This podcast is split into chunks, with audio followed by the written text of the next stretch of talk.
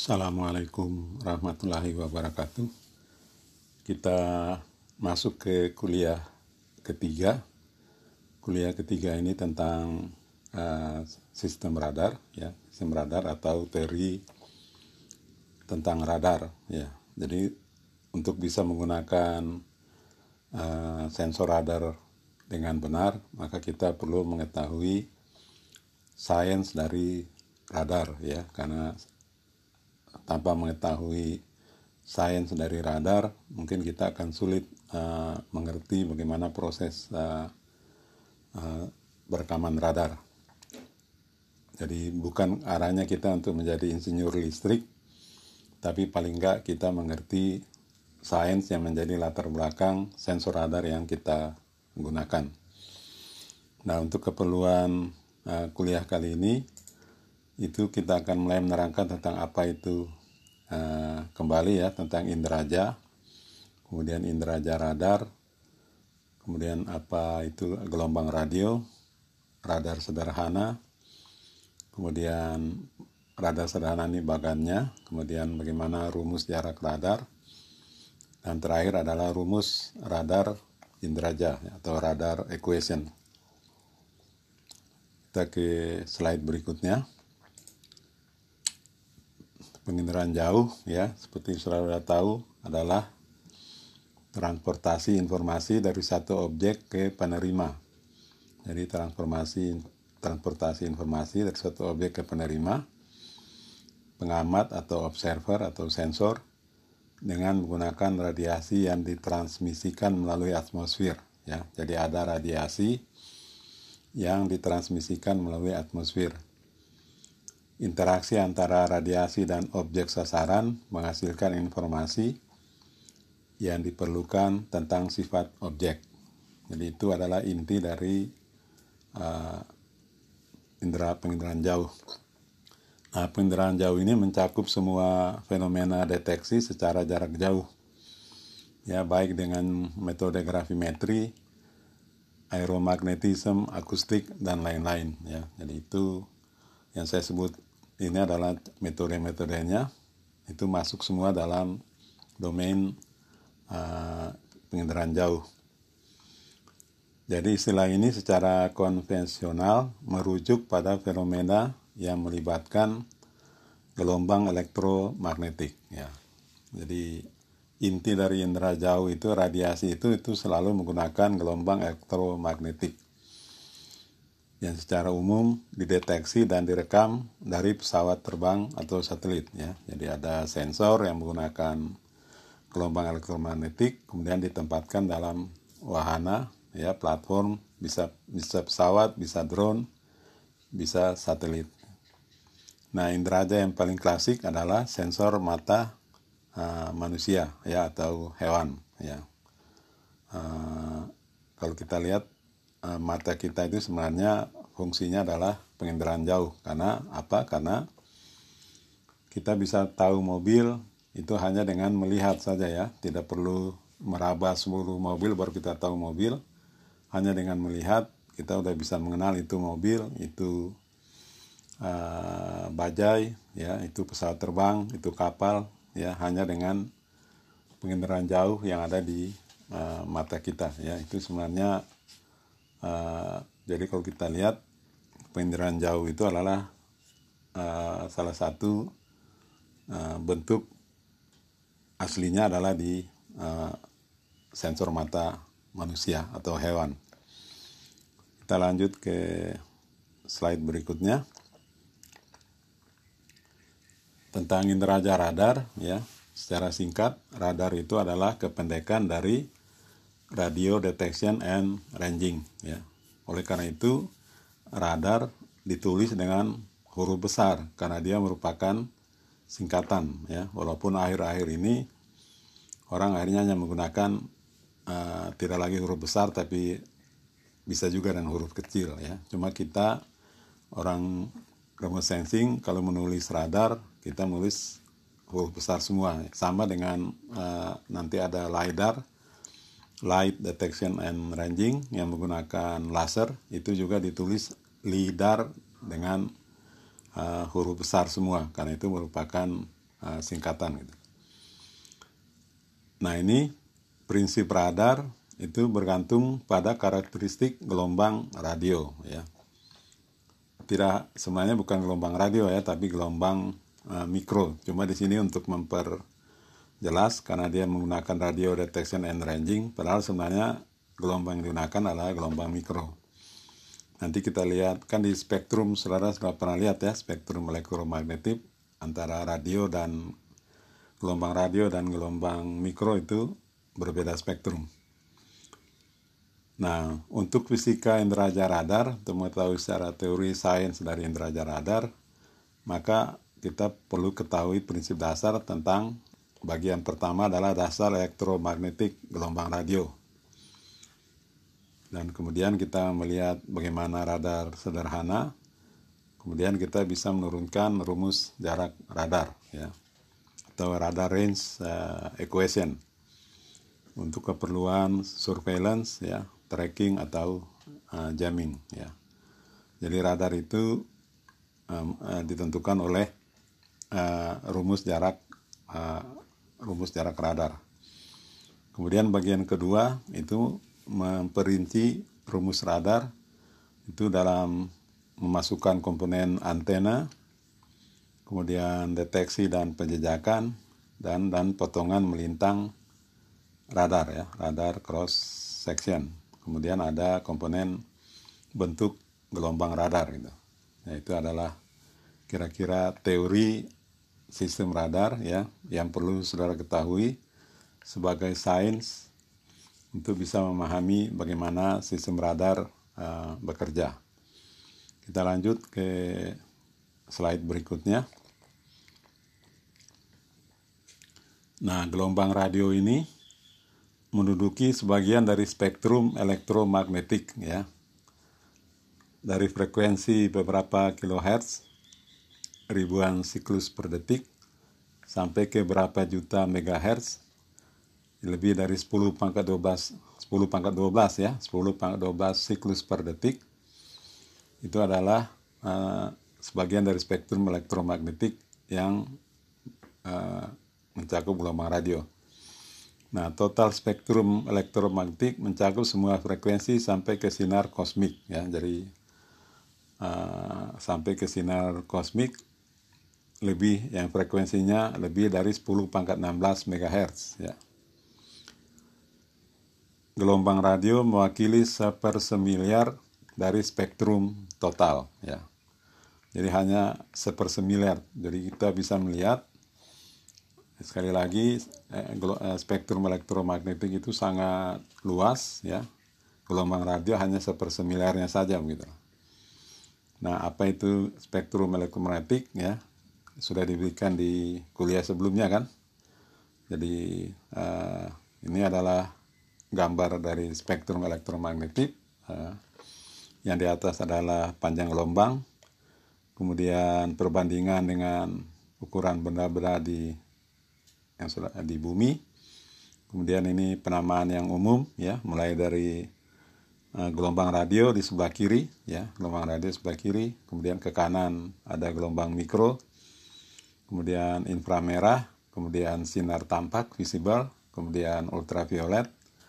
Jadi ultraviolet itu uh, panjang gelombangnya lebih pendek daripada uh, sinar uh, inframerah ya, dan seterusnya. Kemudian ini aplikasi dari dari spektrum itu, sini yang diberikan di bawahnya. Radio adalah pemancar radio, uh, siaran radio ya. Kemudian ada gelombang mikro, bisa microwave, radar ya. Kemudian uh, yang gelombang tampak ini misalnya adalah mata manusia, lampu, dan seterusnya ya. Sudah pernah diberikan di kuliah sebelumnya. Di bawahnya frekuensi, dan di bawahnya lagi adalah foton ya, energinya gitu.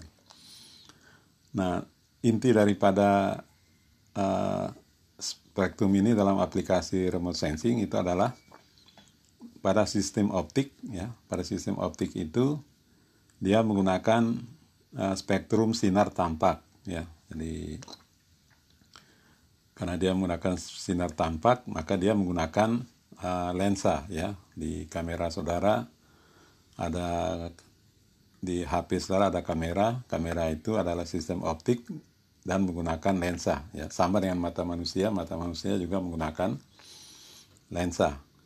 Kemudian dia ada yang pasif dan ada yang aktif ya. Jadi yang pasif itu berarti kalau nggak ada penerangan ya, tidak ada cahaya matahari, tidak ada apa namanya lampu, maka sistem optik tidak bisa bekerja ya, karena tidak bisa merekam gambar ya, karena gelap. Nah itu makanya disebut dia pasif ya. Sedangkan kalau dia aktif, ini yang saya tadi sudah singgung, itu LiDAR, ditulis dalam huruf besar semua. Itu adalah Light Detection and uh, Ranging ya. Itu menggunakan uh, sinar tampak tapi bentuknya adalah laser ya. Ini laser juga ditulis dengan huruf besar semua karena mungkin juga ini adalah Uh, singkatan juga gitu. Oke, okay. Dari sensor pasif ini bentuknya bisa frame grabber, jadi satu kali tangkap satu frame. Itu yang ada di kamera H P saudara itu adalah frame grabber, karena satu kali motret langsung merekam uh, satu kotak gambar gitu ya. Sedangkan yang push brom, push brom itu artinya contohnya seperti di mesin Uh, fotokopi ya. Kalau saudara lihat mesin fotokopi tidak ditutup uh, tapi biarkan terbuka ya, atau scanner scanner yang saudara pakai itu di komputer, maka dia bergerak ya, jadi ada cahaya yang bergerak menyapu permukaan kertas yang kita ingin copy. Itu adalah sistem push push brom ya. Nanti ada lagi beam splitter, banyak bentuk-bentuk yang lain. Tapi yang saudara uh, bisa membayangkan dulu tentang sistem pasif dari sistem optik itu adalah frame grabber dan uh, push brom ya. Push brom contohnya di fotokopi atau di scanner ya. Push brom ini dipakai juga ditempatkan di uh, satelit atau di pesawat terbang ya. Intinya uh, modelnya sama dengan di fotokopi atau di scanner. Kemudian yang aktif tadi adalah LiDAR ya. Aktif artinya dia mengirimkan uh, cahaya laser, kemudian nanti pantulan dari target itu yang direkam oleh sensor ya. Nah kemudian itu di sinar tampak ya. Sedangkan untuk di uh, gelombang mikro ya, di sebelahnya inframerah ini, itu kita uh, menggunakan juga ada yang pasif, ada yang aktif ya. Tapi ini uh, sistem mikro ini tidak menggunakan lensa, tapi menggunakan antena ya. Jadi beda yang jelas antara sistem uh, optik dengan sistem gelombang mikro, yaitu adalah yang satu menggunakan lensa, yang satu tidak menggunakan lensa karena menggunakan antena ya. Karena yang kita rekam adalah spektrum gelombang mikro, tidak bisa menggunakan uh, lensa ya. Sedangkan lensa hanya menggunakan di spektrum golongan tampak gitu nah. Jadi dari awal uh, menggunakan spektrum uh, elektromagnetik yang berbeda. Oleh karena itu yang satu menggunakan lensa, yang satu menggunakan uh, antena ya. Jadi itu uh, perubahan yang berikut uh, perbedaan berikutnya adalah sensornya yang satu menggunakan lensa, yang satu menggunakan antena. Kemudian uh, gelombang mikro ini juga mempunyai sensor pasif ya, namanya radio radiometer ya. Kemudian yang aktif namanya radar ya. Jadi ini adalah uh, bentuk dari sistem uh, gelombang mikro ya, sensornya bisa pasif namanya radiometer, bisa aktif namanya radar ya. Jadi radiometer ini kira-kira sama dengan di optik adalah kamera yang menghasilkan frame grabber atau push brom ya. Tapi kerjanya berbeda. Yang penting saudara tahu baik di optik maupun di gelombang mikro ada punya pasif, juga ada yang punya sensor yang aktif gitu. Oke, kita lanjut ke slide berikutnya. Ini adalah penjelasan lebih lanjut tentang gelombang radio. Saudara lihat ini adalah panjang gelombang, yang di sebelah kiri yang uh, paling pendek, sebelah kanan yang paling panjang ya. Jadi terbalik dari spektrum yang diberikan di slide sebelumnya. Kalau di slide sebelumnya yang terpanjang ada di kiri, kemudian yang terpendek ada di kanan, sekarang terbalik. Cara melihatnya demikian, jadi yang paling panjang itu gelombang radio sebelah kanan. Ya, kemudian ada gelombang mikro, kemudian ada infrared, ya, kemudian ada sinar tampak, visible, kemudian ada ultraviolet, ya, kemudian ada X-ray, baru terakhir ada sinar gamma, ya, sinar X dan sinar sinar gamma, ya. Kalau sinar X-ray ini kan saudara pakai ya di ronsen itu ya, itu menggunakan spektrum uh, X-ray. Gitu. Jadi sekarang saudara sudah mulai mengenal sensor dengan jenis gelombang spektrum yang di, digunakan ya. Kalau X-ray untuk ronsen, kalau radar itu menggunakan uh, microwave ya, gelombang mikro. Gitu. Uh, ini adalah uh, penjelasan lebih lanjut dari spektrum ya, kita lihat lebih jelas. Kemudian kita lihat ke slide berikutnya. Ini adalah uh, unit ya, satuan pengukuran. Kalau kita lihat radio itu meter sampai sentimeter ya. Jadi panjang gelombangnya ukurannya sentimeter sampai meter. Kemudian kalau gelombang mikro radar itu milimeter, ya, satuannya milimeter. Kemudian kalau infrared itu dia mikro mikrometer, infrared di bawah radar dia mikrometer. Kemudian visible, visible itu nanometer, ya, mikrometer itu sepuluh pangkat minus enam, uh, sedangkan uh, nanometer itu sepuluh pangkat minus sembilan meter ya. Jadi nanometer itu semuanya sepuluh pangkat minus sembilan meter atau sepuluh pangkat minus tiga uh, mikrometer ya. Oke, perhatikan kemudian di ultraviolet itu satuannya angstrom ya, lebih pendek uh, panjang gelombangnya disatukan satuan angstrom. Uh, dia adalah sepuluh pangkat minus sepuluh uh, meter ya. Itu adalah satuan-satuan yang digunakan ya. Saudara harus ingat uh, spektrumnya, kemudian kira-kira satuannya apa ya. Dan dari sana kita melihat radio yang paling panjang meter sentimeter ya. Kemudian yang paling pendek di sini adalah ultraviolet uh, dengan satuan angstrom ya, sampai nanti turun ke uh, X-ray sampai sinar gamma ya. Oke, itu adalah satuan yang perlu saudara ketahui. Kemudian kita lanjut ke slide berikutnya. Ini ada gelombang radio ya, spektrum gelombang radio uh, ya, dimana di sini kita bisa melihat bahwa gelombang radio itu uh, ada very low frekuensi V L F, low frekuensi, high frekuensi, medium, medium, high frekuensi, very high, ultra high, ya, sampai seterusnya, ya.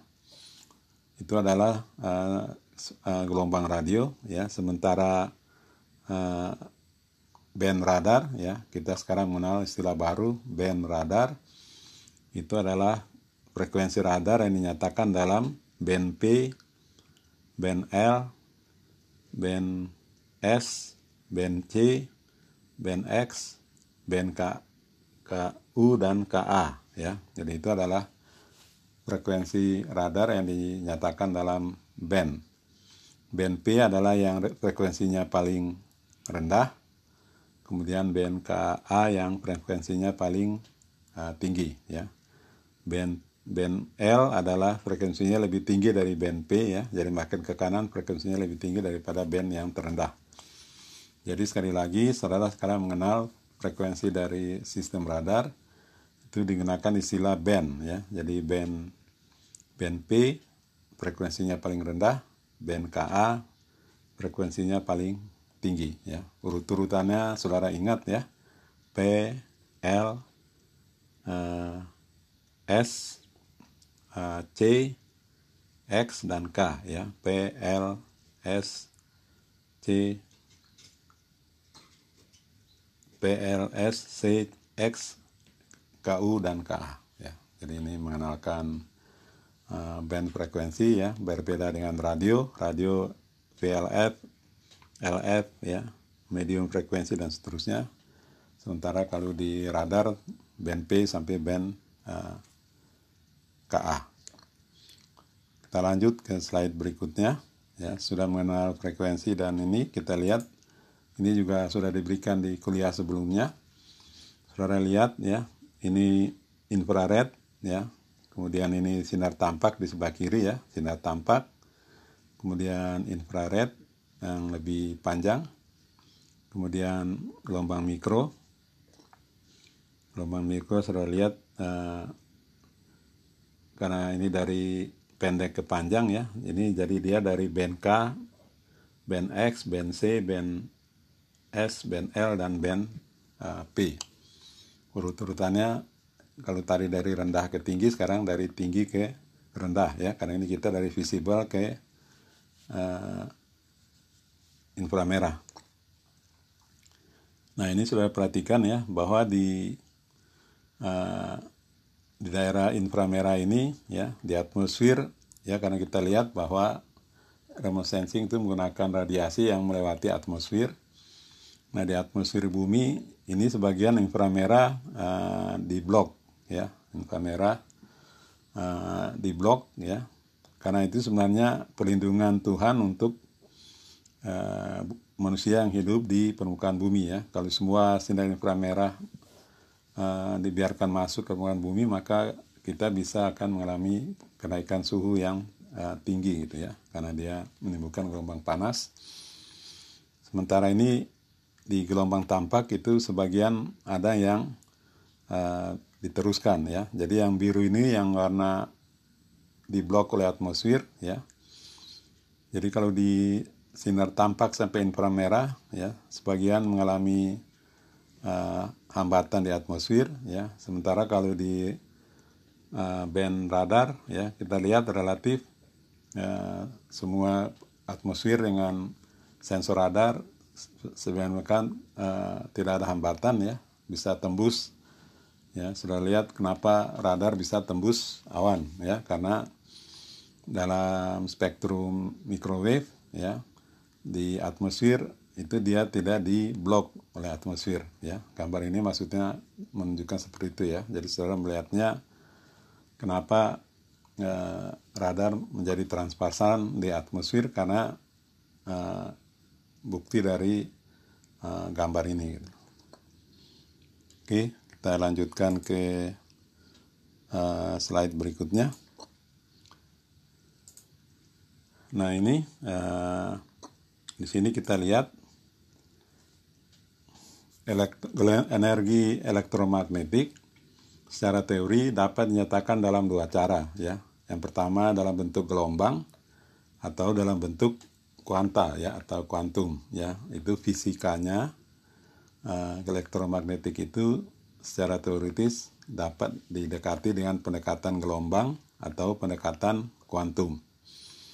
Nah, pada frekuensi yang rendah ya, itu lebih cocok untuk diterangkan dengan teori gelombang ya. Misalnya gelombang radio, karena frekuensi rendah maka dapat diterangkan dengan pendekatan gelombang ya. Sementara kalau gamma ray, X-ray itu lebih tepat didekati dengan pendekatan uh, kuantum. Oke ya, jadi apa itu kuantum, apa itu gelombang, saudara lihat lagi ke uh, belajar fisika secara yang lalu-lalu, mungkin belajar dulu nggak ngerti apa gunanya ya. Sekarang sudah mulai melihat bagaimana uh, apa namanya teori gelombang itu digunakan dalam sensor radia radar ya.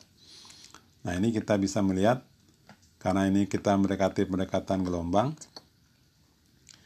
maka kita lihat di sini bahwa eksperimen yang definitif dalam elektromagnetisme. Elektromagnetisme itu dilakukan oleh Michael Faraday ya. hanya dalam sepuluh hari pada tahun seribu delapan ratus tiga puluh satu, ya. delapan belas tiga puluh satu Faraday membuat eksperimen itu. Sekali lagi, ilmuwan adalah orang usil, ya. Tahu-tahu kok berpikir tentang elektromagnetisme, kemudian membuat percobaan dalam sepuluh hari tahun delapan belas tiga puluh satu, kemudian menurunkan teori tentang elektromagnetisme. Nah, nah itu ya dia untuk karena ingin tahu saja gitu ya, tapi tidak tahu apa nanti gunanya gitu. Nah, nanti baru pada tahun seribu delapan ratus enam puluh, jadi tiga puluh tahun kemudian, ada orang lagi yang usil ya, namanya James Clerk Maxwell ya. Jadi juga karena rasa ingin tahu ya, dia menggunakan karya Faraday, kemudian dapat mensintesakan sifat-sifat elektrisitas dan magnetisme. Jadi sifat elektrisitas dan magnetisme itu dibuat dalam satu gugusan rumus ya, kesatuan teori elektromagnetik ya. Jadi kalau istilah elek, gelombang elektromagnetik itu ada gelombang listriknya, kemudian ada gelombang magnetnya ya. Kemudian Maxwell ini ya melahirkan yang disebut rumus Maxwell ya. Nah, ini rumus Maxwell ini adalah uh, apa namanya kitab sucinya uh, radar ya, karena dengan mengetahui rumus Maxwell kita bisa mengerti kenapa terjadi uh, apa namanya sensor radar itu bisa bekerja ya. Oleh karena itu kita ingin mengetahui lebih jelas apa itu rumus uh, Maxwell ya. Di sini diberikan uh, rumus Maxwell. Rumus Maxwell itu ada empat rumus ya. Jadi kita lihat di sini ada hukum Gauss ya. Kemudian yang kedua ada hukum Gauss untuk magnetis magnetisme. Kemudian ada persamaan Maxwell Faraday ya. Dan terakhir adalah hukum Ampere ya, hukum Ampere dengan koreksi Maxwell. Jadi Maxwell itu uh, hanya meramu dari hukum Gauss yang pertama, kemudian hukum Gauss kedua untuk ma uh, magnetisme, magnet, ma ma magnet. Kemudian dia memanfaatkan hukum Faraday ya, uh, tentang induksi ya, tapi dengan koreksi ya. Jadi dia memperbaiki hukum Faraday, ditambahkan koreksi ya. Uh, saudara belajar lagi ya. Uh, mungkin di kuliah ini kita nggak bisa lebih detail memberikan, tapi intinya Faraday itu uh, menyatukan hukum Gauss untuk listrik, hukum Gauss untuk magnetik, kemudian persamaan Faraday disempurnakan menjadi persamaan Maxwell Faraday ya, untuk induksi Faraday ya, induksi Faraday terkait magnet ya. Ya, karena apa? Faraday yang pertama membahas tentang elektromagnetik ya, tentang magnet itu dikoreksi kemudian oleh Maxwell. Kemudian ada hukum Ampere ya, hukum Ampere untuk aliran listrik dengan koreksi dari Maxwell. Dari kolom kiri kita sekarang pindah ya. Hukum Maxwell itu ya merinci empat hukum itu ya, dalam bentuk diferensial dan integral ya. Beda antara diferensial dan integral, yang satu dalam posisi titik ya, dan yang kanan dalam posisi uh, permukaan ya. Misalnya ini kita lihat hukum Gauss tentang uh, uh, medan medan listrik ya, tentang medan listrik ya, Gauss yang satu di pertama itu listrik, yang kedua magnet. Nah, ini kita bisa melihat bahwa uh, nabla ya, segitiga terbalik ini dibacanya nabla, nabla titik medan listrik D itu sama dengan kerapatan muatan rho ya, kerapatan muatan uh, muatan mau dari frekuensi tertentu ya.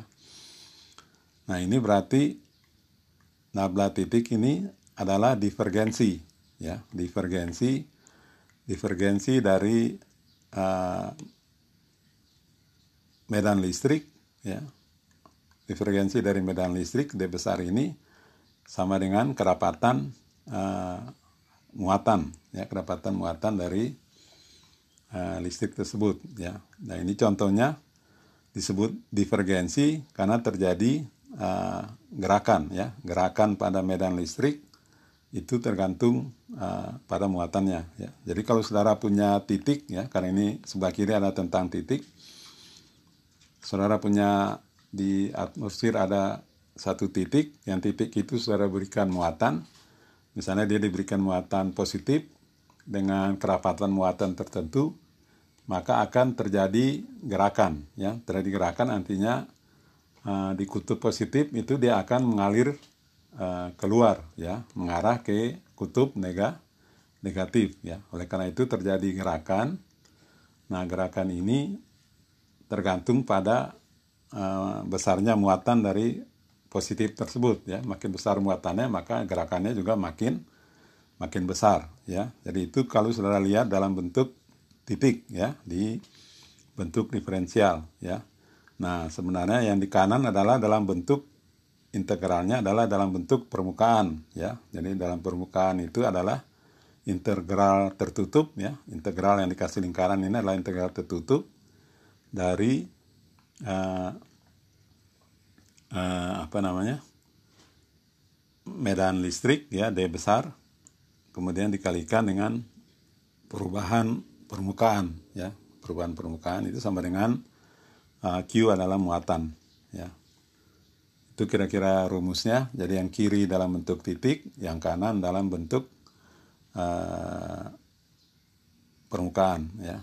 Nah, saya menerangkannya makna fisiknya dari bentuk titik, ya. Yang tadi saya memberi contoh titik yang diberi muatan, maka akan mengalir ke positif, dia akan mengalir ke negatif, ya. Kalau saudara memberi muatan negatif, ya, maka dia akan menarik uh, muatan lain dari positif, ya. Jadi ada sifatnya monopol, ya. Monopol artinya saudara berikan dia satu eh, apa namanya positif, monopol positif, maka dia akan menarik eh, dari monopol negatif. Kalau saudara eh apa dia akan keluar menuju ke yang negatif. Tapi kalau saudara memberikan eh, monopol negatif, maka dia akan menarik dari positif ke negatif, ya. Itu, itu makna uh, fisiknya, gitu. Nah, ini tentang magnetik, ya. Maka kita lihat divergensi, ya. Sekali lagi nabla titik B ini dibacanya divergensi, adalah gerakan. Gerakan pada medan magnet B besar ini itu sama dengan nol, ya. Karena dia bukan monopol, ya. Kalau tadi monopol itu positif negatif, di medan magnet dia hanya kutub utara dan kutub uh, selatan, ya. Jadi kalau ada batang magnet dia selalu ada punya kutub utara dan kutub selatan, ya. Dan itu dia adalah dipol, ya. Yang satu monopol, yang satu dipol, ya. Karena dipol berarti dalam satu batang itu dia sudah ada negatif dan uh, eh apa uh, utara dan selatan, gitu, ya. Nah, kalau misalnya satu batang magnet saudara potong menjadi dua bagian, maka dia akan melahirkan lagi, artinya batang yang saudara potong menjadi dua itu, di batang yang baru itu akan punya lagi positif, eh, negatif, eh, utara dan selatan, ya. Satu lagi yang jadi dua, kedua itu juga utara dan selatan, gitu. Jadi dia tidak pernah secara teoriti mempunyai eh, monopol, ya, selalu dipol. Tapi nanti di teori-teori Uh, listrik selanjutnya, magnetisme juga bisa dibuat monopol. Tapi di pendekatan Maxwell ini kita mengerti bahwa uh, di batang magnet itu tidak pernah ada uh, monopol, ya. Oleh karena itu tidak ada gerakan, tidak ada divergensi, ya, tidak ada divergensi di medan magnet. Oleh karena itu uh, rumus dari hukum Gauss yang kedua tentang medan magnet, divergensinya sama dengan nol, ya. Beda dengan karena dia dipol, ya. Sementara pada medan listrik D, medan listrik D besar itu itu alirannya tergantung pada eh, apa divergensinya tergantung pada eh, kerapatan muatan rho. Oke, ya. Jadi ini Dari pendekatan titik kita bisa melihat eh, makna dari rumus-rumus ini gitu. Oke, sudah hukum Gauss yang taat medan listrik saudara mengerti tergantung muatan. Kemudian di magnetik itu tidak ada divergensi ya, karena dia dipol Ber, berkutub dua ya. Nah, kemudian masuk ke persamaan Maxwell Faraday. Ini tentang induksi ya. Jadi generator listrik ya atau dinamo ya itu menggunakan hukum ini ya. Adalah di sini kalau nabla cross ya, nabla kali itu disebut curl ya. Curl itu adalah uh, putaran ya, putaran. Dia sebenarnya berputar ya, tapi karena dia bergerak maju ya, karena ada divergensi, maka putaran itu akhirnya berbentuk seperti uh, spiral ya, kayak per ya, berputar itu maju, tapi itu sebenarnya uh, lintasan itu terjadi karena ada divergensi ya, divergensi di medan listrik ya. Tapi kalau di medan magnet dia tidak ada uh, bentuk seperti spiral itu ya, karena tidak ada divergensi gitu. Nah ini uh, curl ya, putaran ya, kita gunakan istilah curl aja, putaran dari uh, intensitas ya. Kalau tadi medan uh, medan listrik D besar, yang ini sekarang intensitas dari medan listrik dinyatakan dengan uh, E, E besar ya. Apa itu intensitas medan listrik? Saudara lihat lagi di fisika, kita nggak mungkin terangkan di kuliah ini. Nah itu curl dari intensitas medan listrik E besar itu sama dengan perubahan medan magnet ya, B besar menurut waktu ya, perubahan medan besar menurut eh, me, perubahan medan magnet menurut Uh, waktu ya. Jadi kalau kita lihat persamaan yang di sebelah kanan, kalau kita lihat dari segi titik, kalau kita menggerakkan apa namanya uh, satu batang magnet, dia pada kumparan kawat ya, kemudian saudara di kumparan kawat itu di tengah-tengahnya saudara gerakan uh, bolak-balik uh, batang magnet ya, maka akan terjadi curl dari dengan intensitas uh, medan listrik tertentu ya. Itu makanya saudara bisa melihat dinamo itu kan sebenarnya memutar apa namanya di pembangkit listrik tenaga air itu, dia memutar uh, batang apa namanya batang magnet ya pada gulungan kawat ya, sehingga dia akhirnya menimbulkan uh, curl putaran uh, intensitas medan listrik ya.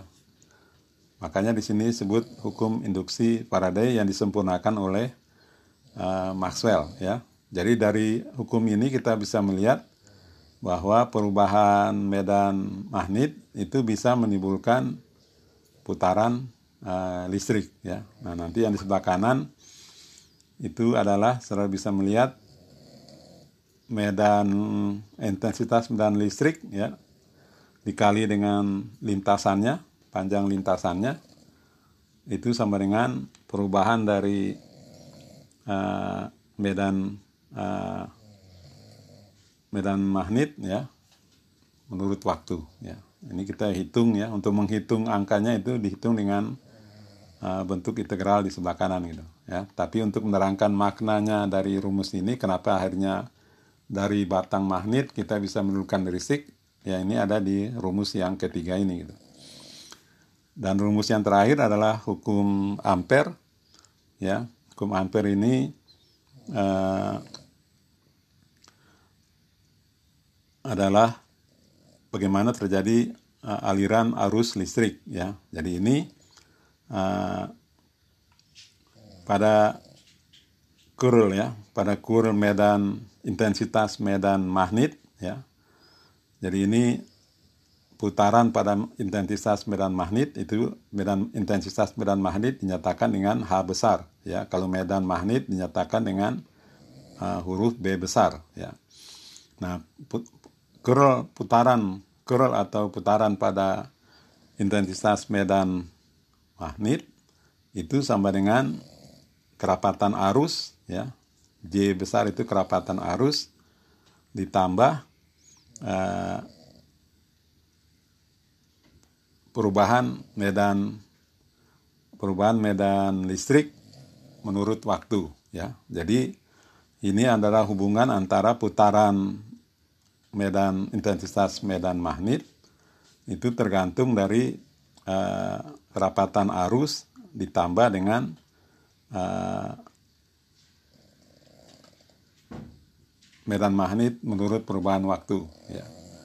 Jadi ini selalu sama dengan yang di atas, itu selalu ada hubungan antara eh, medan listrik dengan intensitas uh, medan magnet, ya, atau sebaliknya intensitas medan listrik di hukum ketiga dengan medan magnet, ya. Ini sebaliknya. Jadi kalau kita melihat ini putaran pada medan uh, intensitas medan listrik itu tergantung pada kerapatan arus J besar ditambah dengan uh, uh, perubahan dari medan listrik menurut waktu, ya. Jadi di sini kita bisa melihat, ya, kalau J besar ini adalah arus pada eh, ko, apa namanya media konduktor, ya, kabel misalnya, itu menggunakan J besar, ya. Sedangkan D perubahan medan eh, listrik, ya, ini adalah Uh, apa namanya adalah konveksi, ya. Jadi ini konveksi, ada uh, perpindahan, ini konveksi, ya. Yang D ini adalah alirannya konveksi, sedangkan yang J besar ini adalah konduk konduksi, ya. Jadi konduksi dan uh, konveksi, ya. Jadi ada aliran listrik, ya, itu ini menghasilkan konduksi dan Uh, konveksi, perpindahan, ya, maka akan menimbulkan uh, putaran pada medan intensitas medan magnet. Oke, ya, saudara lihat lagi, ya, teori Maxwell ini dengan benar. Sekali lagi ini adalah dasar untuk teori radar, ya. Kita lanjut ke slide berikutnya. Lihat lagi, ya, itu Maxwell, uh, karena penting sebagai uh, sains untuk mengerti bagaimana radar uh, bekerja. Oke, ini adalah uh, teori gelombang dalam uh, menerangkan tentang uh, gelombang mikro, ya. Yang sebelah kiri frekuensi rendah, yang sebelah kanan dia makin rapat karena frekuensi Uh, tinggi, ya. Itu hanya untuk menggambarkan secara simbol supaya saudara bisa memahami, ya. Tapi di alamnya tidak seperti ini, ya, hanya menunjukkan frekuensi rendah dan frekuensi uh, tinggi. Kita lanjut ke slide berikutnya. Nah, ini adalah tadi, ya, kita melihat sudah mengenal yang diterangkan dari Maxwell. Jadi ini, ya, kalau ini ada satu muatan positif di titik yang awal ini, ya, ini ada uh, yang sumbu ke atas, nah, sumbu E, kemudian sumbu ke uh, tegak lurus dengan sumbu E itu ada sumbu N, ya, kemudian yang bergerak ke depan itu ada sumbu uh, C, ya. Nah, sumbu E ini adalah medan listrik, ya, kemudian sumbu M ini adalah medan uh, magnet, ya. Medan magnet selalu tegak lurus medan listrik, ya. Nah, ini kenapa dia berbentuk gelombang? Kan dia sebenarnya karena medan listrik adalah monopol, ya. Kalau saudara di titik awal ini saudara berikan nilai positif, ya, muatan positif, maka muatan positif itu akan menggerak dalam lintasan C untuk menuju uh, negatif, ya. Jadi ada dia titik keluar, kemudian masuknya di negatif, ya. Maka dia mempunyai lintasan lurus seperti ini. Nah, pada waktu dia bergerak itu kan menimbulkan uh, putaran, ya. Tadi saudara lihat di hukum Maxwell itu terjadi curl ya. Nah, curl ini karena dia bergerak maju spiral ya, tapi oleh karena itu tergambarkan uh, seperti gelombang ini ya. Jadi gelombang ini menerangkan uh, curl ya, putaran yang bergerak maju sehingga hasilnya menghasilkan spiral ya, dan spiralnya diterjemahkan misalnya jadi gelombang seperti ini gitu. Oke, ini sedikit abstrak tapi saudara akan bisa melihat inilah yang menunjukkan bahwa ini adalah uh, curl dari medan uh, medan listrik ya, akibat dari ada arus dari positif ke negatif yang melalui dari lintasan uh, sumbu C ya. Nah, ini karena dia ada aliran, ada medan listrik, kemudian akan menimbulkan juga medan magnet, ya. Ini medan magnet. Kalau lihat tadi ya di hukum uh, Maxwell ketiga dan keempat, antara magnet dan listrik itu selalu uh, berkaitan, ya. Jadi di sini hanya perlu saya terangkan bahwa polarisasi itu ditentukan oleh medan listrik, ya. Jadi kalau polarisasi medan listrik yang dalam warna merah ini, ini berarti dia dalam polarisasi vertikal, ya. Tapi kalau dia yang warna merah ini diletakkan horizontal seperti warna hitam, maka dia disebut polarisasi uh, horizontal, ya. Jadi yang menentukan polarisasi dari me, uh, medan listrik itu dari satu aliran listrik itu adalah medan listriknya, ya, bukan medan magnetnya. Itu adalah ketentuan dasar. Jadi saudara sekarang bisa memahami secara abstrak eh, diagram bagan ini, ya, bagan gelombang radio ini. Sesudah saudara mengerti tentang hukum eh, persamaan eh, Maxwell, ya. Jadi yang eh, kalau tanpa kita mengenal Maxwell maka kita akan sulit eh, apa namanya memahami eh, bagan seperti ini, ya. Oke ya, saudara tahu. Dari putaran kemudian menjadi seperti gelombang ini. Dan selain medan listrik ada medan uh, magnet. Oke, kita lanjut ke slide berikutnya.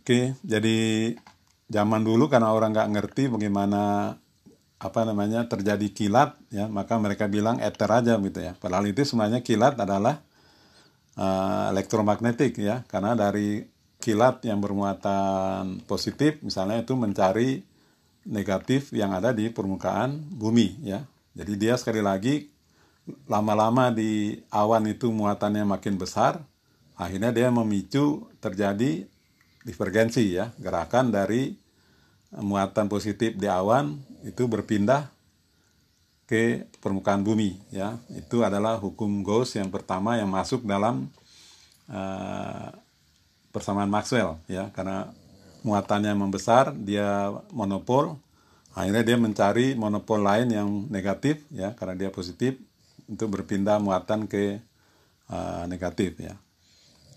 Jadi rumus Maxwell bisa memecahkan juga kecepatan cahaya dengan memberikan hasil yang tepat ya. Itu hebat ya, namanya Maxwell ini orang usil tapi dari segi saintifik, ilmiah, dia banyak uh, memberikan terobosan. Kemudian rumus Maxwell ya, itu sampai seratus dua puluh tahun kemudian, jadi sekali lagi Faraday delapan belas tiga puluh, Maxwell tahun delapan belas enam puluh, kemudian hampir seratus dua puluh tahun kemudian, masih menjadi teori dasar ya untuk desain radio dan sistem radar modern ya. Jadi radio kemudian sistem radar modern ya sampai ke dinamo listrik ya untuk pembangkit listrik itu semua uh, masuk ke persamaan Maxwell, walaupun persamaan Maxwell itu hanya merangkum uh, hukum Gauss, kemudian merangkum hukum Faraday dan hukum uh, Ampere ya. Empat hukum itu. Oke, kita lanjut ya.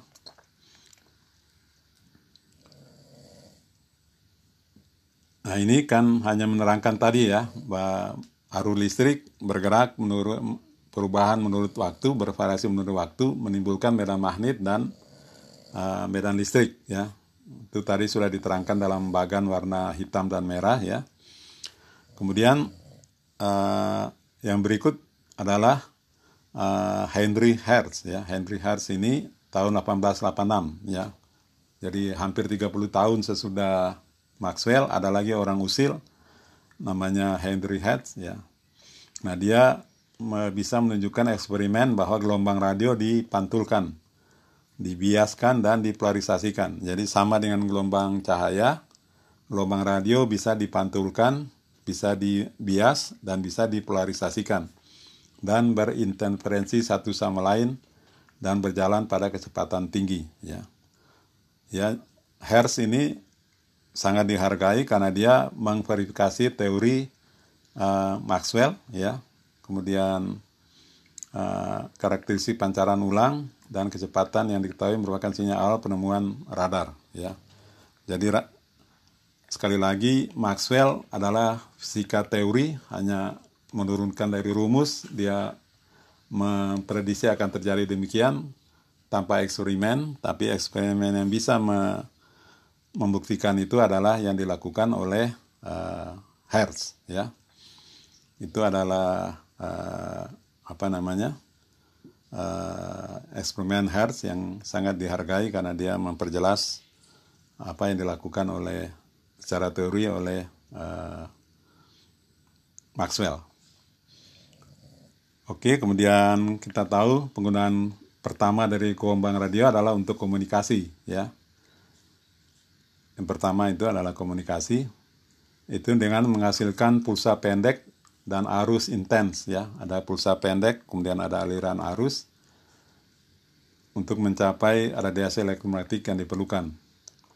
Nah, ini ada pembuatan gelombang bisa sinusoidal atau uh, dengan menggunakan alternator ya, dan kemudian uh, osilator ya. Ini adalah uh, teori ya yang melahirkan transistor yaitu tahun seribu sembilan ratus enam, diteruskan sampai revolusi komunikasi pada tahun lima puluhan ya. Ini pada waktu radar ditemukan, uh, osilator sebenarnya diadaptasikan dari komunikasi, tapi pemancar mengirim bers berkala dari gelombang sinusoidal dengan menghitung waktu diantaranya. Oke, ini hanya untuk memperjelas dari komunikasi akhirnya berpindah ke uh, radar ya, tapi intinya tetap sama menggunakan osilator sinusoidal ya. Oke. Uh, Meskipun rumus-rumus itu sudah tersedia ya, radar baru akhirnya bisa diketemukan tahun tiga puluhan secara operasional oleh orang Inggris ya, namanya Robert uh, Watson ya, Robert Watson-Watt. Itu adalah orang yang tahun tiga puluhan bisa secara nyata membuat sistem radar ya. Pada saat itu Amerika Serikat, Jerman dan Perancis masih tertinggal ya. Orang Inggris yang pertama kali menemukan radar. Kemudian teknologi radar ini sangat berperan pada perang Pasifik ya. Perang Dunia Kedua, salah satu keunggulan itu adalah radar selain dari pesawat terbang dan adanya pendaratan amfibi ya. Tiga keunggulan sekutu adalah ada radar, ada pesawat terbang, dan ada uh, pendaratan amfibi. Oke, kemudian gelombang radio atau gelombang mikro ini zaman modern dipakai di telekomunikasi. Ya, awalnya itu ya di telekomunikasi, di penyiaran, broadcasting ya, gelombang radio itu dalam navigasi dan inderaja radar ya. Jadi kalau saudara mengerti gelombang mikro ya, maka saudara akan bisa memahami aplikasi di telekomunikasi H P saudara itu dalam broadcasting ya, penyiaran radio maupun televisi, dalam navigasi ya, itu G P S ya, saudara pakai G P S itu juga menggunakan gelombang mikro, maupun dalam inderaja radar yang sudah jelas menggunakan gelombang uh, mikro. Oke, nanti kita lanjutkan dengan slide uh, uh, berikutnya.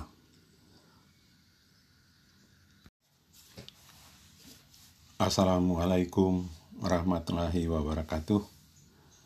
Kita sekarang masuk kuliah keempat ya.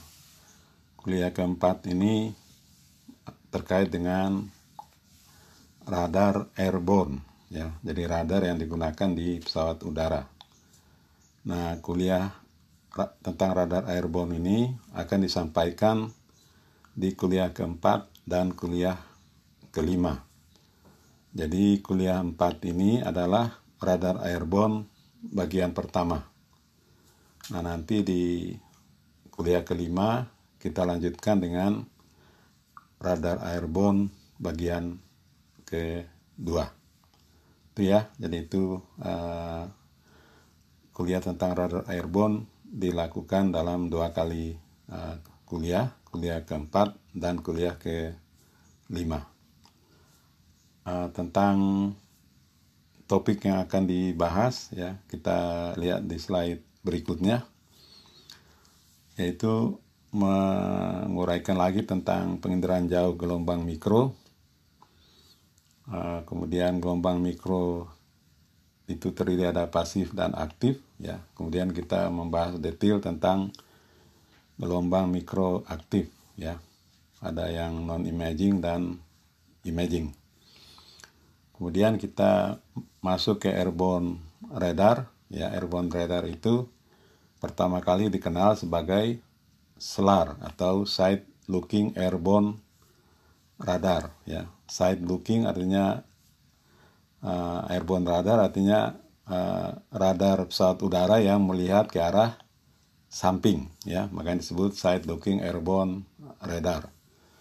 Nah, itu kemudian ada lagi yang sistem yang lebih maju namanya uh, S A R ya, Synthetic Aperture Radar ya. Jadi pada waktu Side Looking Airborne Radar itu adalah sistemnya adalah Real Aperture Radar ya. Nanti diterangkan di kuliah apa itu Real Aperture Radar, karena yang banyak digunakan sekarang bukan lagi Real Aperture Radar tapi Synthetic Aperture Radar ya.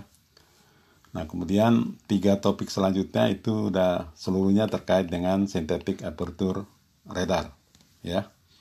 Jadi itu adalah uh, kuliah airborne radar. Kita lanjut ke topik uh, slide berikutnya ya. Uh, ini adalah foto dari Robert Watson-Watt ya, yang menemukan Uh, mengembangkan radar ya, orang Inggris ya, kalau nggak salah itu tahun seribu sembilan ratus tiga puluhan di kuliah sebelumnya. Nah, ini kalau saudara ingin tahu orangnya, ini adalah orangnya yang dianggap sebagai uh, bapak radar ya, orang Inggris. Kita lanjutkan ke slide berikutnya. Kalau gelombang mikro, jenis gelombang mikro penginderaan jauh itu adalah gelombang mikro pasif, yaitu mendeteksi emisi gelombang mikro ambien dari permukaan ya. Jadi uh, seperti pada penginderaan uh, panas ya, thermal sensing. Jadi pada gelmi pasif kita tidak me- memancarkan gelombang mikro ke arah target, tapi kita hanya merekam Uh, emisi gelombang mikro dari target ya. Jadi makanya disebut pasif, karena kita tidak memancarkan gelombang mikro ke target, tapi kita hanya menangkap apa yang diemisi oleh uh, target ya, dari permukaan gitu. Makanya dianalogikan mirip-mirip dengan penginderaan panas ya. Penginderaan panas kita juga tidak mengirim sinyal, tapi hanya menangkap uh, panas yang dipancarkan oleh target. Nah, sementara pada gelombang mikro aktif itu radar itu memancarkan sinyal gelombang mikro, kemudian mendeteksi dan mengukur uh, sinyal balik ya. Itu uh, perbedaannya antara aktif dengan pasif di situ ya. Kalau pasif tidak melakukan apa, hanya merekam uh, emisi yang terjadi dari permukaan. Sedangkan pada gelombang mikroaktif kita mengirimkan sinyal gelombang mikro ya, kemudian mendeteksi dan mengukur sinyal balik ya, atau apa namanya, backscatter ya, hamburan balik dari uh, target. Oke, itu penjelasan tentang uh, pasif dan aktif dari gelombang mikro. Kita lanjut ke slide berikutnya. Nah, di gelombang mikro pasif ya, Ini seperti pada penginderaan jauh pada umumnya, ya. Jadi penginderaan jauh yang saudara kenal, ya, sudah praktikum, ya. Jadi sudah praktikum ada satelit Landsat, ya, dan lain-lain itu semuanya bersifat pasif, ya. Jadi uh, untuk menangkap apa namanya uh, det, uh, mendeteksi objek yang ada di permukaan itu dia memerlukan sumber cahaya dari tempat lain, ya. Di bumi kita contohnya adalah matahari, ya. Jadi ada matahari matahari me, apa namanya memancarkan sinar, kemudian nanti dari target ini akan dipantulkan kembali ke sensor, ya. Itu dia pasif karena tidak memancarkan apa-apa, tapi hanya meman- memanfaatkan matahari, ya. Nah, ada yang dari permukaan tanah, ya, eh, dipantulkan ini, ya. Yang nomor dua ini dipantulkan. Kemudian yang nomor tiga ini adalah apa namanya dari permukaan, ya, emisi langsung sama dengan empat. Kemudian ada lagi yang berasal dari atmosfer, ya. Di atmosfer juga uh, banyak apa namanya pancaran sinar matahari itu yang dipantulkan ke sensor oleh uh, berbagai jenis gas uap air yang ada di atmosfer, ya. Nah, jadi ini adalah cara kerja sistem yang pasif, ya. Oleh karena itu, kalau pada malam hari tidak ada matahari, maka uh, sensor ini tidak bisa bekerja dengan sempurna, ya. Jadi yang ditangkap malam hari itu hanya betul-betul emisi dari uh, permukaan bumi, ya. Jadi itu uh, contohnya. Makanya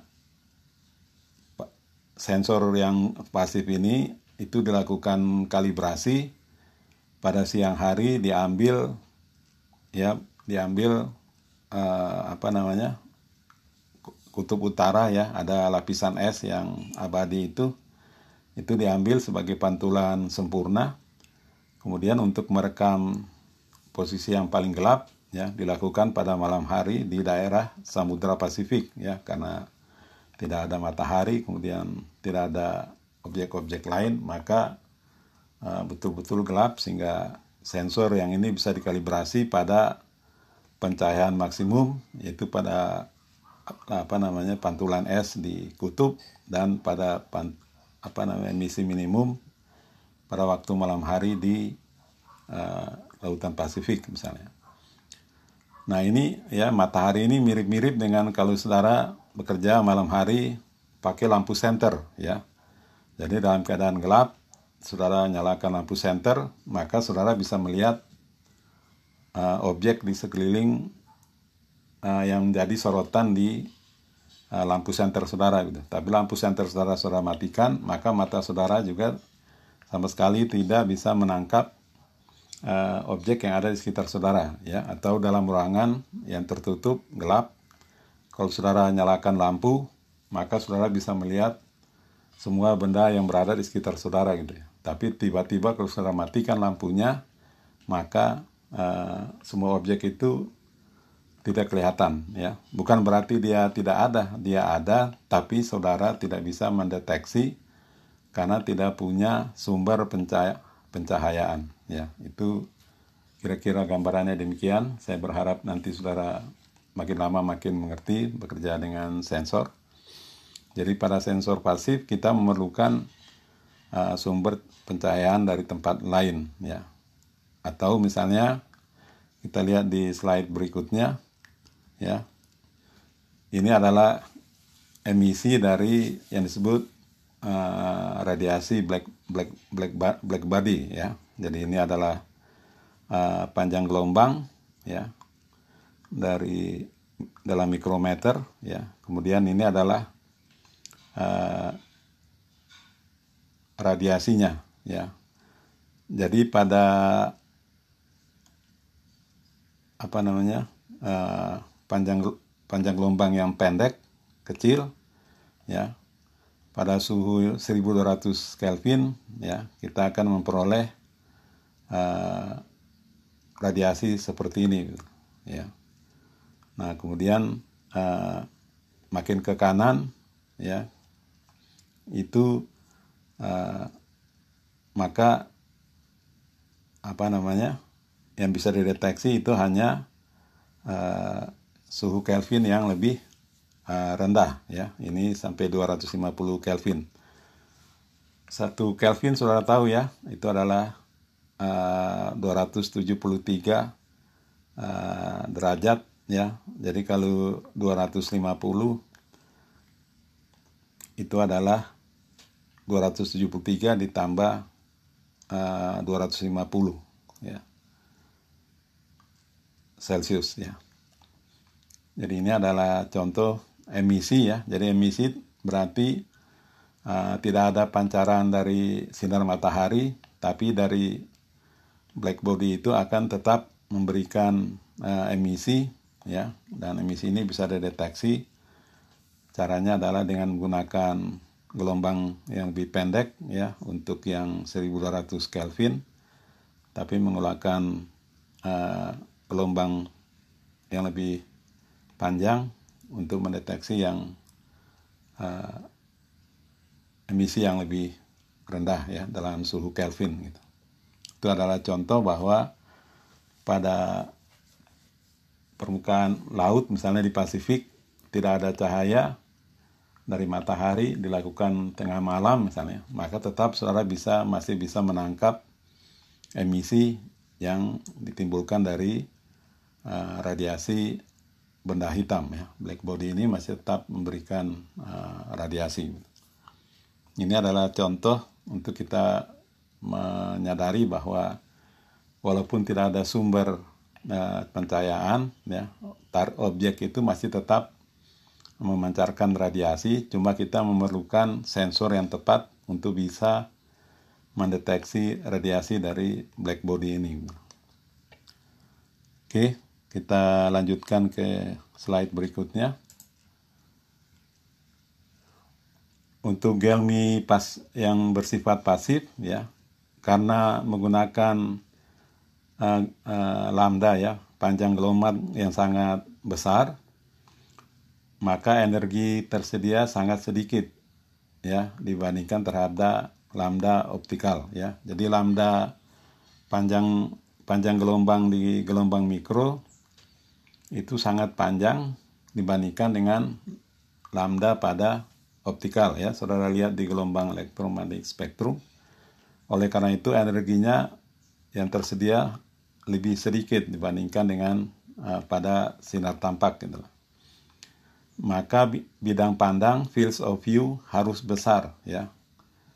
Agar bisa mendeteksi cukup energi untuk merekam suatu sinyal ya. Jadi caranya untuk memperoleh energi yang besar, maka bidang pandang itu harus di, dibesarkan ya, artinya lingkarannya kamera itu harus di, dibesarkan supaya makin banyak energi yang masuk.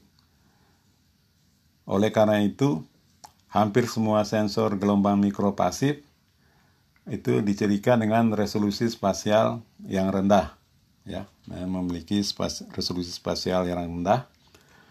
Jadi istilah resolusi dan lain-lain ini ya, itu saudara bisa baca di eh, apa namanya undang-undang tentang informasi geospasial dan eh, undang-undang tentang keantariksaan ya. Di sana didefinisikan apa itu resolusi spasial, apa itu resolusi temporal ya. Jadi saudara baca dari situ untuk bisa memahami eh, apa itu resolusi Uh, spasial ya. Resolusi spasial itu terkait terkait dengan uh, uh, apa namanya uh, medan ya, sedangkan kalau resolusi temporal itu tergantung dari uh, waktu ya. Nah ini resolusi spasialnya rendah ya, karena apa namanya filosofinya uh, besar kemudian energinya rendah, jadi efeknya resolusi spasialnya rendah ya. Nah ini uh, gelombang mikro pasif ini, slide berikutnya kita lihat, itu digunakan ya. Jadi bukan berarti uh, tidak ada gunanya, ada sensor yang digunakan. Ya, ini misalnya uh, spesial sensor microwave imager ya. Ini bekerja di empat frekuensi, lebar sapuan ya, swathnya adalah seribu lima ratus kilometer, kemudian dia apa namanya berada di ketinggian ya di satelit delapan ratus tiga puluh lima kilometer, kemudian resolusi spasialnya adalah dua puluh kilo ya, jadi satu pikselnya uh, spesial sensor microwave imager ini ukurannya dua puluh kilometer, jadi sangat kasar sekali, tapi bisa mencakup global di seluruh dunia ya. Terus apa gunanya ya? Pasti ada gunanya karena ada sensor seperti ini ya. Sini sensor militer. Ada gunanya digunakan untuk keperluan intelijen ya.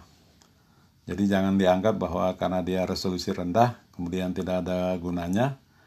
Tapi ini kan dia bisa melihat seluruh permukaan bumi secara sinoptik ya, secara serentak bisa melihat utuh.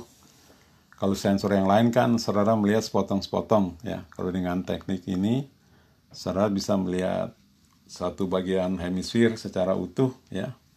Oleh karena itu bisa mengambil uh, kesimpulan dengan konteks yang yang global gitu. Jadi ini contoh sensor yang menggunakan gelombang mikro uh, pasif ya. Jadi banyak sekali sensor uh, Um, gelombang mikro pasif ya, tapi di sini hanya diberikan contohnya adalah S S M I. Jadi untuk saudara ketahui bahwa ada sensor yang menggunakan gelombang mikro pasif ya. Sekali lagi di luar sana jumlahnya banyak, cuma hanya saudara tahu bahwa nanti kalau saudara bekerja menemukan, saudara mengerti bahwa ini adalah gelombang mikro pasif gitu. Kemudian kita lanjut ke slide berikutnya. Nah, ini adalah contoh aplikasi spesial tadi ya, uh, microwave tadi, adalah untuk memantau es di uh, lautan ya. Jadi ini uh, es di lautan yang harus diawasi dalam areal yang luas ya, itu menggunakan sensor gelombang mikro pasif ya, S S M I tadi. Kemudian untuk mengukur uh, suhu permukaan uh, laut ya, suhu permukaan laut, karena kalau di darat saudara bisa menempatkan stasiun untuk pengukur suhu ya, di laut tidak ada stasiunnya, sama kayak di es tadi ya, makanya dipantau dengan menggunakan uh, sensor uh, gelmi pasif ya, jadi supaya bisa melihat sebaran Uh, suhu ya di laut secara luas, secara serentak ya, maka digunakan sensor dengan resolusi rendah tapi mencakup area yang lebih uh, luas. Yang di kanan ini adalah untuk melakukan pemetaan hujan ya, presipitasi hujan ini juga di sini bisa saudara lihat, uh, bisa diamati dalam area yang luas ya, karena sekali lagi tadi resolusinya adalah sangat rendah dua puluh kilometer. Maka bisa mengcover daerah yang sangat luas ya. Jadi kalau resolusi rendah keuntungannya bisa mengcover daerah yang luas. Kalau resolusi spasialnya makin tinggi maka area yang diamati juga makin terbatas ya. Jadi ini gunanya yang uh, pasif adalah dia bisa mengamati daerah yang sangat uh, luas. Oke, kita lanjut uh, ke berikutnya ya, slide berikutnya ini tentang gelombang mikro aktif ya. Uh, gelombang mikro aktif ini adalah uh, radar ya. Radar radar dibagi dua, ada yang non imaging ya, yang tidak menghasilkan uh, citra, dan ada yang imaging uh, radar ya. Jadi sekali lagi Uh, dari inderaja gelombang mikro dibagi atas gelombang mikro pasif, itu adalah radiometer. Kemudian yang gelombang mikroaktif adalah radar, ya. Kemudian di radar dibagi lagi menjadi non-imaging dan imaging radar, ya, terbagi dua lagi.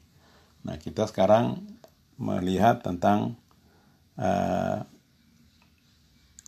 non-imaging dan imaging radar, ya. Kita ke slide berikutnya. Ini contoh non-imaging radar, ya, yang disebut uh, plan position indicator, ya. Jadi saudara lihat di gambar kanan bawah itu, ya, ada operator, kemudian di layarnya itu ada uh, lingkaran, ya, lingkaran seperti yang ada di sebelah kanan atas, ya, kanan atas itu, ya. Kemudian ada koordinat yang dalam bentuk uh, bulat itu, ya, seperti kita melihat dari kutub. Nah, ini adalah uh, radar plan position indicator, ya. Jadi namanya saja dia tidak menghasilkan uh, citra, ya, tidak menghasilkan gambar, tapi hanya menghasilkan uh, lokasi-lokasi dalam bentuk titik-titik uh, tertentu, ya. Uh, dan di sana dia merekam azimut, ya, dan merekam uh, jarak, ya, jarak dan azimut, ya, juga bisa menentukan uh, kecepatan gitu. Nah, ini, ya, digunakan luas pada tahun tiga puluh sembilan sampai seribu sembilan ratus empat puluh, ya, untuk ke keperluan uh, militer, ya. Karena sekali lagi uh, digunakan untuk uh, deteksi, ya, navigasi, ya, air traffic control, kemudian intercept pesawat terbang, ya, dan objek identification, ya.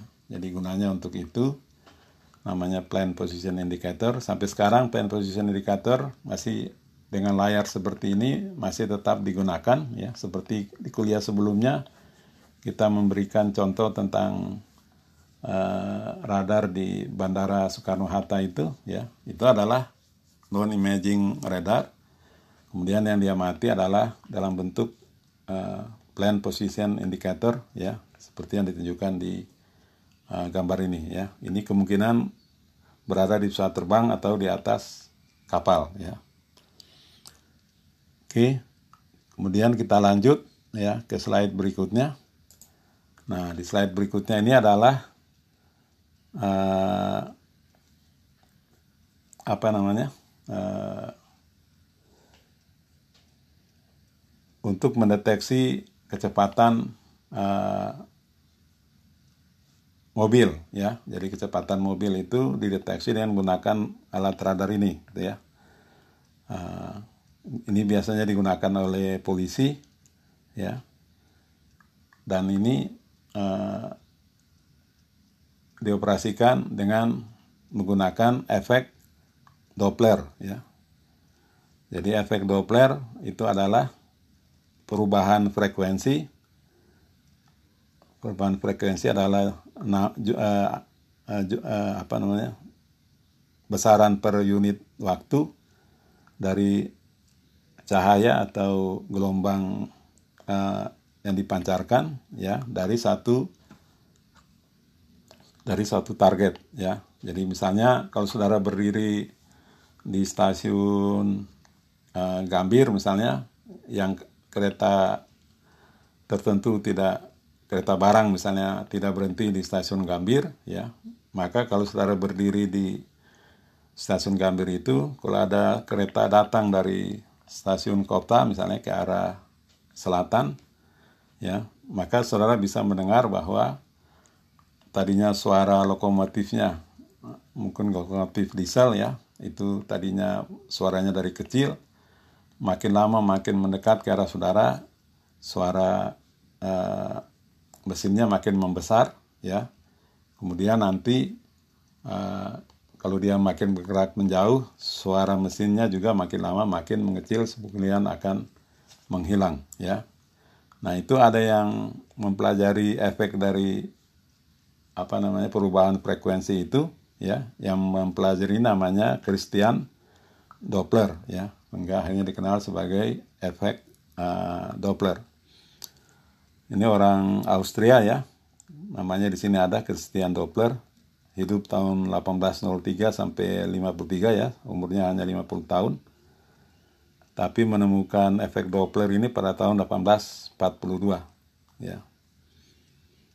Nah, ini uh, radar uh, yang digunakan polisi ini uh, menggunakan efek Doppler, tapi yang digunakan bukan gelombang suara, tapi adalah gelombang uh, mikro, ya. Jadi kalau saudara uh, misalnya di Hawaii atau di Amerika Serikat, itu ada warning bahwa ini ada diamati dengan menggunakan uh, radar, ya. Jadi jangan saudara melebihi batas kecepatan, karena kalau saudara melebihi batas kecepatan nanti tahu-tahu pulang di rumah saudara menerima uh, apa namanya tilang, ya, yang dikirim melalui pos bahwa saudara pada jam sekian di tempat mana itu saudara uh, speeding, ya, melebihi kecepatan yang ditentukan, maka saudara kena denda, ya.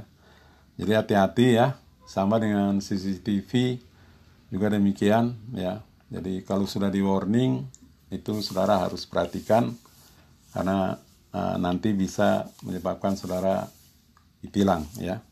Jadi uh, polisi menggunakan ini uh, untuk uh, menentukan kecepatan mobil yang saudara kendarai. Nah, kecepatan mobil bisa juga ditentukan dengan menggunakan alat namanya uh, G P S, ya. Jadi selain dari ground radar juga bisa ditentukan oleh uh, menggunakan uh, G P S, gitu. Oke, itu adalah tentang uh, non-imaging radar, ya. Jadi radar aktif tapi non-imaging. Tadi ada plan position indicator, kemudian ada uh, radar polisi, ya, yang dipakai untuk menentukan uh, kecepatan uh, mobil, ya. Oke, kita lanjut ke slide berikutnya. Nah, di slide ini, ya, ini contoh adalah uh, gelmi aktif tapi menghasilkan gambar, ya, pencitraan, gitu. Nah, ini menyediakan sumber radiasi sendiri, ya, untuk menyinari sasaran, ya. Nah, ini kita lihat kalau di gambar kanan atas, ya, itu adalah uh, pod, ya, di pesawat biasanya ditempatkan pod, ya, sudah lihat. Uh, antena di bawah ini, ya, yang saya tunjukkan uh, persis di bawah badan pesawat yang berwarna biru itu, di antara dua sayap, ya, saudara bisa melihat ada pod, di mana pod ini ditempelkan ke pesawat dan diterbangkan, ya. Jadi di pod ini ada uh, instrumen antena, ya, dan uh, berikut apa namanya elektronik dari sistem radar, ya. Apa itu sistem radar yang sederhana, saudara bisa bayangkan, ya. Ada antenanya, ada switch-nya, ada transmitter, ada receiver, kemudian ada sistem komputer untuk merekam dan mengatur uh, transmisi dan uh, receiving, ya. Itu ada di sini, ya, ditaruh di bawah, ya. Kemudian kita perhatikan bahwa sekali lagi airborne radar yang digunakan adalah side-looking airborne radar, ya. Nah, ini kita lihat pesawat terbangnya terbang ke arah saudara, kemudian melihat ke arah sebelah kiri, ya. Dia melihat ke samping ke arah sebelah kiri. Nah, bisa juga ada sistem yang melihat ke sebelah kanan, ya. Ya, makanya diperhatikan ini pesawat terbang, ya. Uh, bisa melihat ke sebelah kiri, ya, ke arah port side, ya. Port side itu kalau salah berwarna, lampunya di pesawat sebelah kanan warnanya merah, ya, yang di sebelah kiri. Eh, kalau arah dari kalau arah saudara melihat uh, di sayap pesawat yang di sebelah kanan ini uh, warnanya merah, port side, sedangkan yang di kiri adalah uh, bagian yang starboard, ya, starboard yang berwarna hijau, ya. Pokoknya dia memancar ke kiri atau memancar ke kanan, ya. Tidak bisa memancar ke vertikal ke bawah, ya. Itu uh, bedanya radar dengan uh, LiDAR, ya. Jadi radar sesuai dengan namanya, side looking airborne radar, itu selalu melihat ke samping, ya. Bisa ke kanan atau bisa ke kiri, ya. Apakah di satelit ataukah di pesawat, uh, prinsipnya sama, pasti melihat ke samping atau kiri atau ke samping uh, kanan. Nah, ini kita bisa melihat bedanya dengan uh, LiDAR, ya. Jadi gelombang mikroaktif menggunakan gelombang spektrum gelombang mikro, kemudian melihat ke samping, ya. Sementara kalau radar, kita lihat di slide berikutnya, namanya LiDAR, ya, Light Detection and Ranging, ya, itu menggunakan laser scanning, ya, tapi dia melihat tegak lurus ke ke bawah, ya. Jadi ini uh, apa namanya, sinar lasernya dipancarkan, ya, dalam bentuk segitiga ini. Kemudian pesawat terbang bergerak ke arah sumbu uh, X, ya. Nah, ya, di atasnya ada G P S juga, ya. Kemudian ada I N S, ya, instrumen navigasinya. Nah, ini dia melihat tegak lurus ke bawah, ya. Jadi bedanya antara LiDAR dengan radar adalah LiDAR itu melihat ke ke arah nadir, ya. Sementara kalau uh, radar itu melihat ke arah samping, ya. Nah, LiDAR itu melihat ke bawah, ya. Nah, nanti kita bisa melihat apa beda antara LiDAR dengan radar, ya. Kemudian uh, aplikasinya kemana saja itu kita bisa lihat di kuliah berikutnya, gitu, ya. Tapi radar dan LiDAR itu dipakai dalam uh, aplikasi untuk informasi geospasial dasar di Indonesia, ya. Di Indonesia memakai dua-duanya, LiDAR dan radar, ya. LiDAR untuk daerah yang terbatas, sementara radar dipakai untuk daerah yang lebih uh, luas, ya. Jadi sekali lagi, ini contoh adalah uh, bagaimana di LiDAR itu beroperasi melihat ke arah nadir, ya. Kemudian kita lanjut di slide berikutnya. Ini adalah hasil rekaman uh, LiDAR, ya.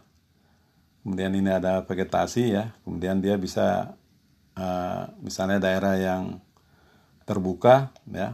Maka yang kembali ke sensor ada hanya satu, ya. Tapi kalau ada banyak objek, ya, maka yang kembali ke sensor itu ada yang berasal dari permukaan, ada yang berasal dari vegetasi rendah yang di bawah pohon, ya. Kemudian ada yang berasal dari uh, bagian ranting atau cabang pohon, ya. Kemudian ada yang berasal dari bagian dari puncak kanopi pohon, ya. Jadi di sini ada uh, multiple returns, ya. Banyak pantulan balik yang berasal dari objek, misalnya dari pohon, ya.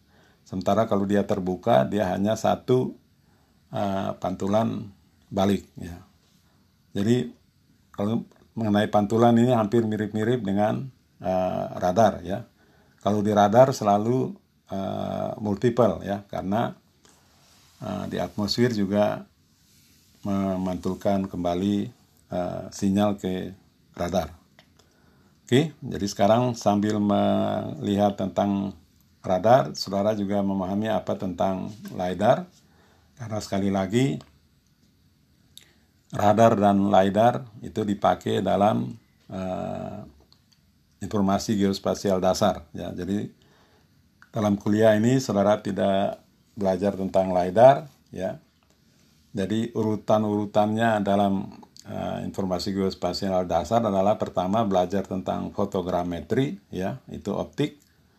Kemudian nanti uh, dari sana fotogrametri, selalu belajar interferometri menggunakan uh, gelombang mikro atau LiDAR yang menggunakan uh, sinar tampak, ya, tapi bukan sinar tampak biasa, tapi yang uh, jenis laser, ya. Itu demikian. Kemudian cara beroperasi antara radar dan LiDAR juga saudara uh, mengerti ya, walaupun LiDAR tidak diberikan secara detail dalam uh, kuliah. Oke, kita lanjut ke slide berikutnya. Oke, ini komponen radar ya, kita mengulang kembali aja dari bagan sederhana. Ada pemancar, transmitter, ada penerima, receiver, ada antena, kemudian ada sistem elektronik untuk mengolah dan merekam data ya. Intinya satu, dua, tiga, empat ya, minimum ada uh, subkomponen itu ya, subsistem itu yang berada di uh, komponen uh, radar ya. Uh, kita lanjut ke slide berikutnya. Kembali kita lihat ke Uh, gelombang mikro ya, itu kisaran lambdanya adalah satu sentimeter sampai dengan satu meter ya. Ini kita lihat ya, kembali lagi diulangi spektrum ini supaya saudara uh, ingat-ingat. Uh, nah ini uh, ini ada static field, kemudian ada power line ya. Kalau power line itu ada jaringan transmisi listrik. Nah ini memancarkan uh, gelombang mikro ya. Nah ini panjang gelombang dan frekuensi ya. Jadi radio ya, gelombang radio A M, F M, televisi ya, itu di satu uh, sentimeter ya. Kalau yang microwave itu sudah lebih kecil dari uh, satu sentimeter ya. Itu sebarannya ya, radio dan microwave, kemudian infrared, ultraviolet sampai ke X-ray ya. Jadi gelombang spektrum dilihat yang lebih detail adalah seperti ini. Hanya mengingatkan kembali kepada saudara-saudara. Uh, kemudian kita lanjutkan ke slide berikutnya.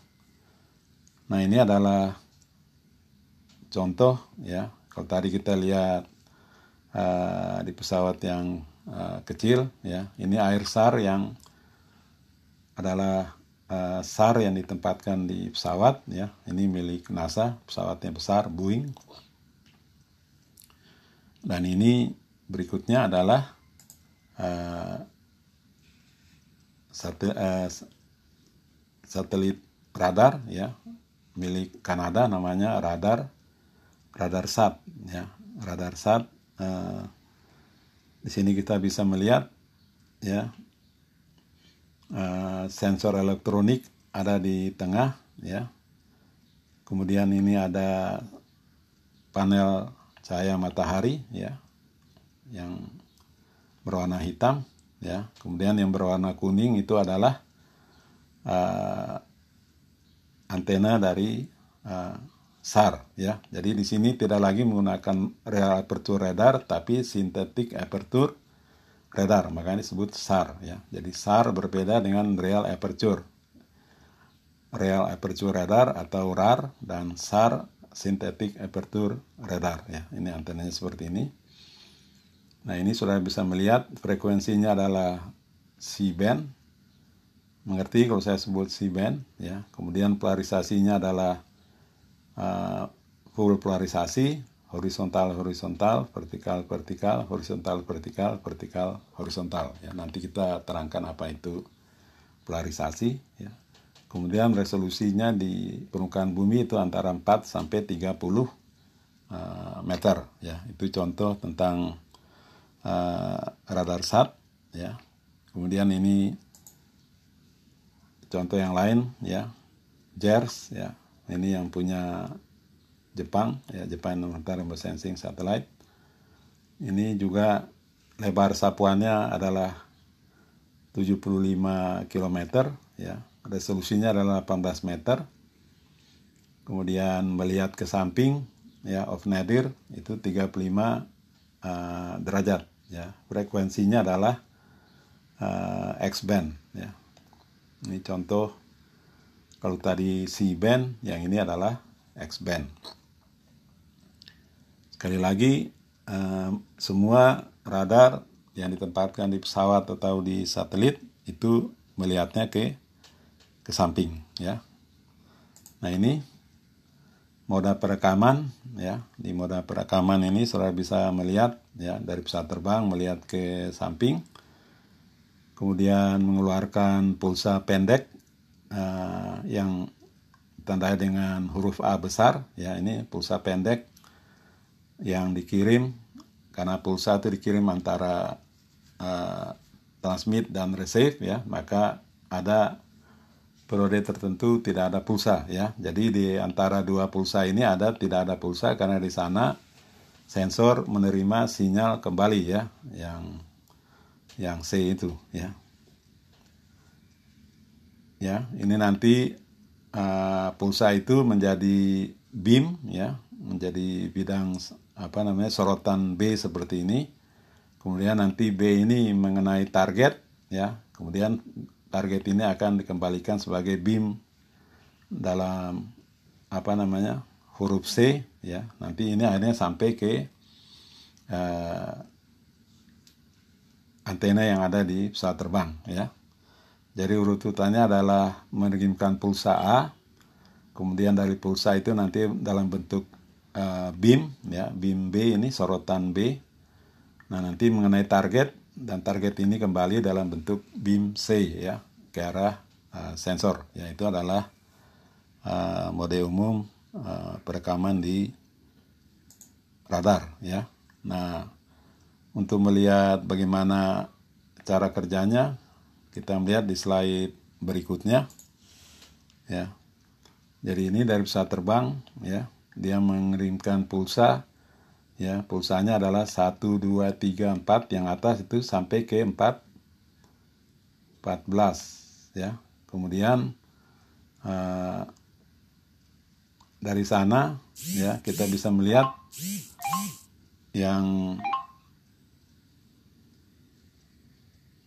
dari pulsa empat belas itu akan uh, kembali ya ke arah Uh, sensor ya, menjadi empat belas, lima belas, enam belas, tujuh belas, delapan belas sampai dua puluh enam ya. Jadi satu sampai empat belas kirim, kemudian ada yang dihamburkan kembali menjadi empat belas sampai dua puluh enam ya. Nah, kemudian di sini juga saudara bisa melihat yang menyentuh gedung ya. Awal gedung ini sepuluh akan kemba, uh, kembali dalam uh, pulsa ke arah sensor ya. Jadi multiple apa namanya pantulan dalam bentuk multiple ya, banyak ya.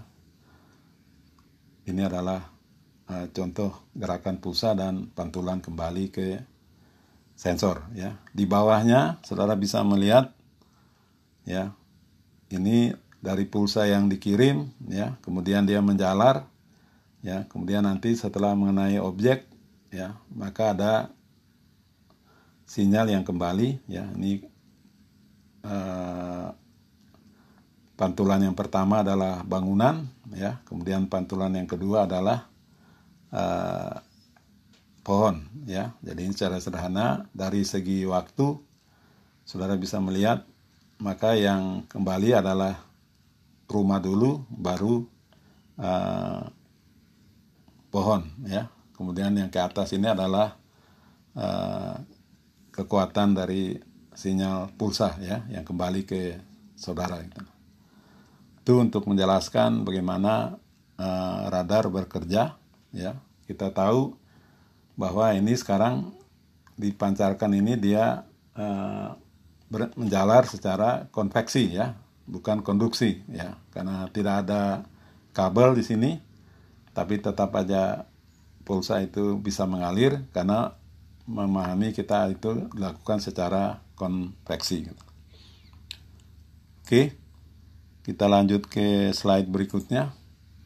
Ini adalah apa itu radar ya, seperti sudah diterangkan dalam slide sebelumnya. Itu radar, radio detection and ranging. Itu memancarkan sinyal gelombang mikro terhadap sasaran dan mendeteksi hamburan balik ya, backscatter dari sinyal. Itu adalah uh, prinsip radar. Nah kemudian keunggulan radar adalah bisa menembus tutupan awan dan hampir semua kondisi cuaca, ya. Jadi itu adalah uh, kelebihan dari awan, ya. Eh, kelebihan dari radar dapat menembus tutupan awan dan hampir semua kondisi cuaca. Saudara bisa melihat itu, ya, di apa kuliah sebelumnya. Kemudian dapat mencitra permukaan bumi pada setiap saat, siang atau malam, ya. Jadi tidak bergantung pada sinar matahari karena dia memancarkan uh, sumber uh, sinyal sendiri, maka bisa beroperasi baik siang atau malam, tapi memiliki kemampuan terbatas untuk menempuh kedalaman permukaan tanah, ya. Jadi kalau kita untuk bekerja di atas uh, untuk misalnya keperluan di bumi, ya, kita menggunakan ground penetrating radar, ya, tidak menggunakan uh, radar yang taruh di satelit atau di di pesawat, ya, tapi kita menggunakan apa yang disebut ground penetrating uh, radar. Oke, kita lanjut ke slide berikutnya. Ini, ya, gelombang mikro lebih panjang sehingga dapat menembus tutupan awan, ya. Awan ini Uh, adalah uap air, ya, karena uap air panjang gelombangnya lebih pendek dari gelombang radar, maka gelombang radar bisa uh, menembus, ya. Nah, sedangkan pada uh, sensor optik tidak bisa menembus uh, awan, ya. Ya, ini yang menyebabkan kenapa uh, tentara sangat menyukai uh, radar, ya, karena radar bisa melihat menembus awan, ya, sekali lagi karena bisa beroperasi dalam segala kondisi cuaca, kemudian eh, dapat beroperasi siang atau malam.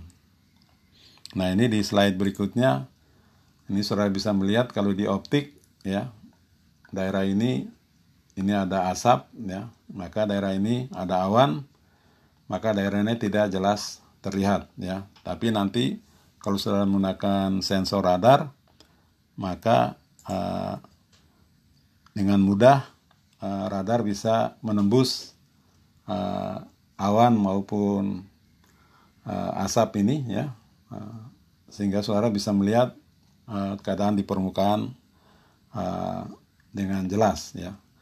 Jadi tergantung saudara bekerja. Kalau saudara ingin mengamati awan dan asap, maka sensor optik itu saudara gunakan itu. Tapi kalau saudara ingin melihat apa yang ada di permukaan, maka saudara harus menggunakan sensor uh, radar, ya. Jadi itu masing-masing sensor ada gunanya, ya.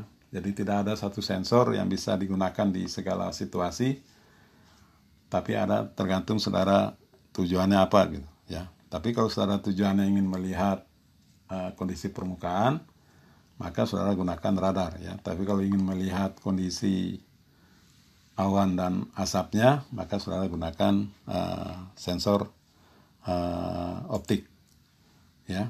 Nah, kita akan lanjut uh, slide berikutnya uh, di podcast yang selanjutnya.